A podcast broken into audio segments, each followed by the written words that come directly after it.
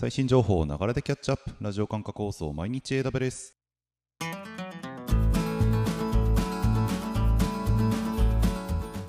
おはようございます。サーバークスの加藤です。10月の20日。今日も最新のアップデートを皆様にお届けしていきます。電車に乗りながらご飯を食べながらちょっとしたながら時間で気軽にキャッチアップしていきましょう。放送のフィードバックは YouTube のコメント欄または Twitter のハッシュタグサババにて投稿お願いします。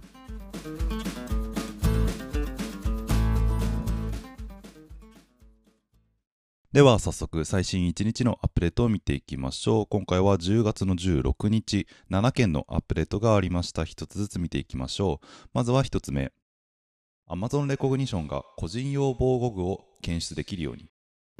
はい。画像認識のサービスレコグニションですがこちらが画像や動画から個人用防護具を検出できる機能を提供しました個人用防護具って、まあ、聞きなじみない言葉だと思うんですけどフェイスカバーとか手袋ヘルメットみたいな体を守るための防具のことをですねあの工場の現場とかで働いている方々がこう危険な現場でも身を守ることができるようにとつけるような装具のことを指しているんですがこれをつけているかどうか判別することができるようになります。例えば危険な現場に入る手前にカメラを設置してあげてレコグニションに食わせて今回の機能を使って装具つけてない人は現場に入れなくするみたいな対策が取れるほかあとは今だとコロナであの マスクをつけてないと事務所に入れないようにするみたいなことにも需要があるかと思うんですがそういった用途でも使えるかと思います。では次2つ目いきましょう。AWS システムズマネージャーがランブックの全文検索に対応。AWS リソースの運用を簡素化するサービスであるシステムズマネージャーですがこちらがドキュメントのキーワード検索に対応しました。ランブックを検索する際に検索したいワードを入力するだけで全部検索して適合するドキュメントを返してくれるという感じで、まあ、検索機能がアップグレードしたよという形ですね、えー、ランコマンドとかランブックあとはディストリビューションパッケージの検索の時とかドキュメントの検索の時とかに全文検索が使えるようになったということで、まあ、よりドキュメント探しやすくなるかなと思います。では次3つ目いきましょう。AWS システムズマネージャーパッチマネージャーが Amazon Linux のすべてのパッチのカタログを提供。はい、同じくシステムズマネージャーの機能アップデートで、パッチマネージャーのアップデートですね。ワンショットのあるいは定期的なパッチ当てを実行管理してくれる機能がパッチマネージャーですが、こちらが Amazon Linux、あと Amazon Linux 2向けにリリースされたすべてのパッチのカタログを提供してくれるようになりました。パッチの重要度やリリース日、脆弱性の識別子などの詳細情報も一緒に提供してくれるということで、パッチマネージャーのページからパッチのタブ選択してあげると見ることができるようになります。では次4つ目いきましょう。リソースアクセスマネージャーが AWS アウトポストをサポート。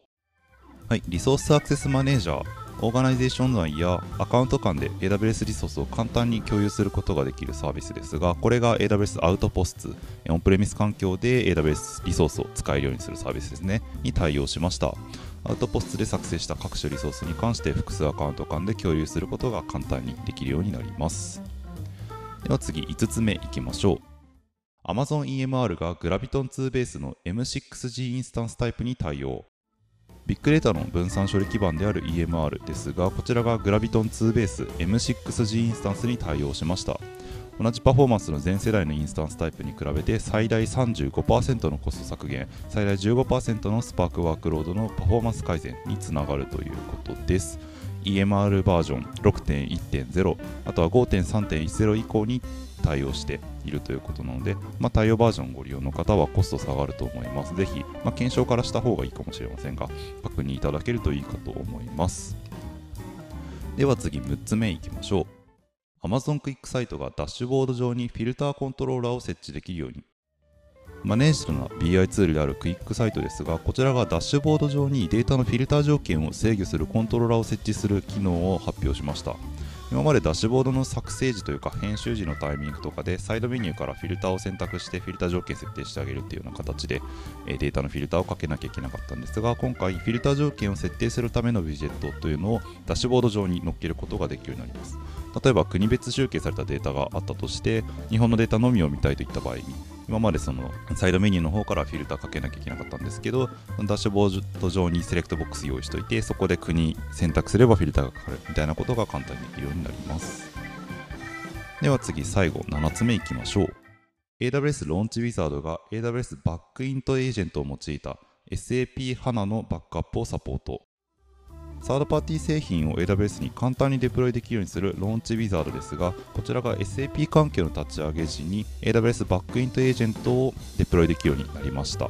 AWS バックイントエージェントっていうのは EC2 上で稼働している SAP のバックアップとかリストアを行ってくれるアプリケーションですね、えー、S3 との間でデータのバックアップリストアをやってくれるっていうもので今まで手動でインストールをする必要があったんですが今回ローンチウィザードから SAP インストールする際に一緒にデプロイしてくれるようになったということで、まあ、バックアップの設定がより簡単にできるようになったかなと思いますということで以上7件10月の16日のアップデートでした。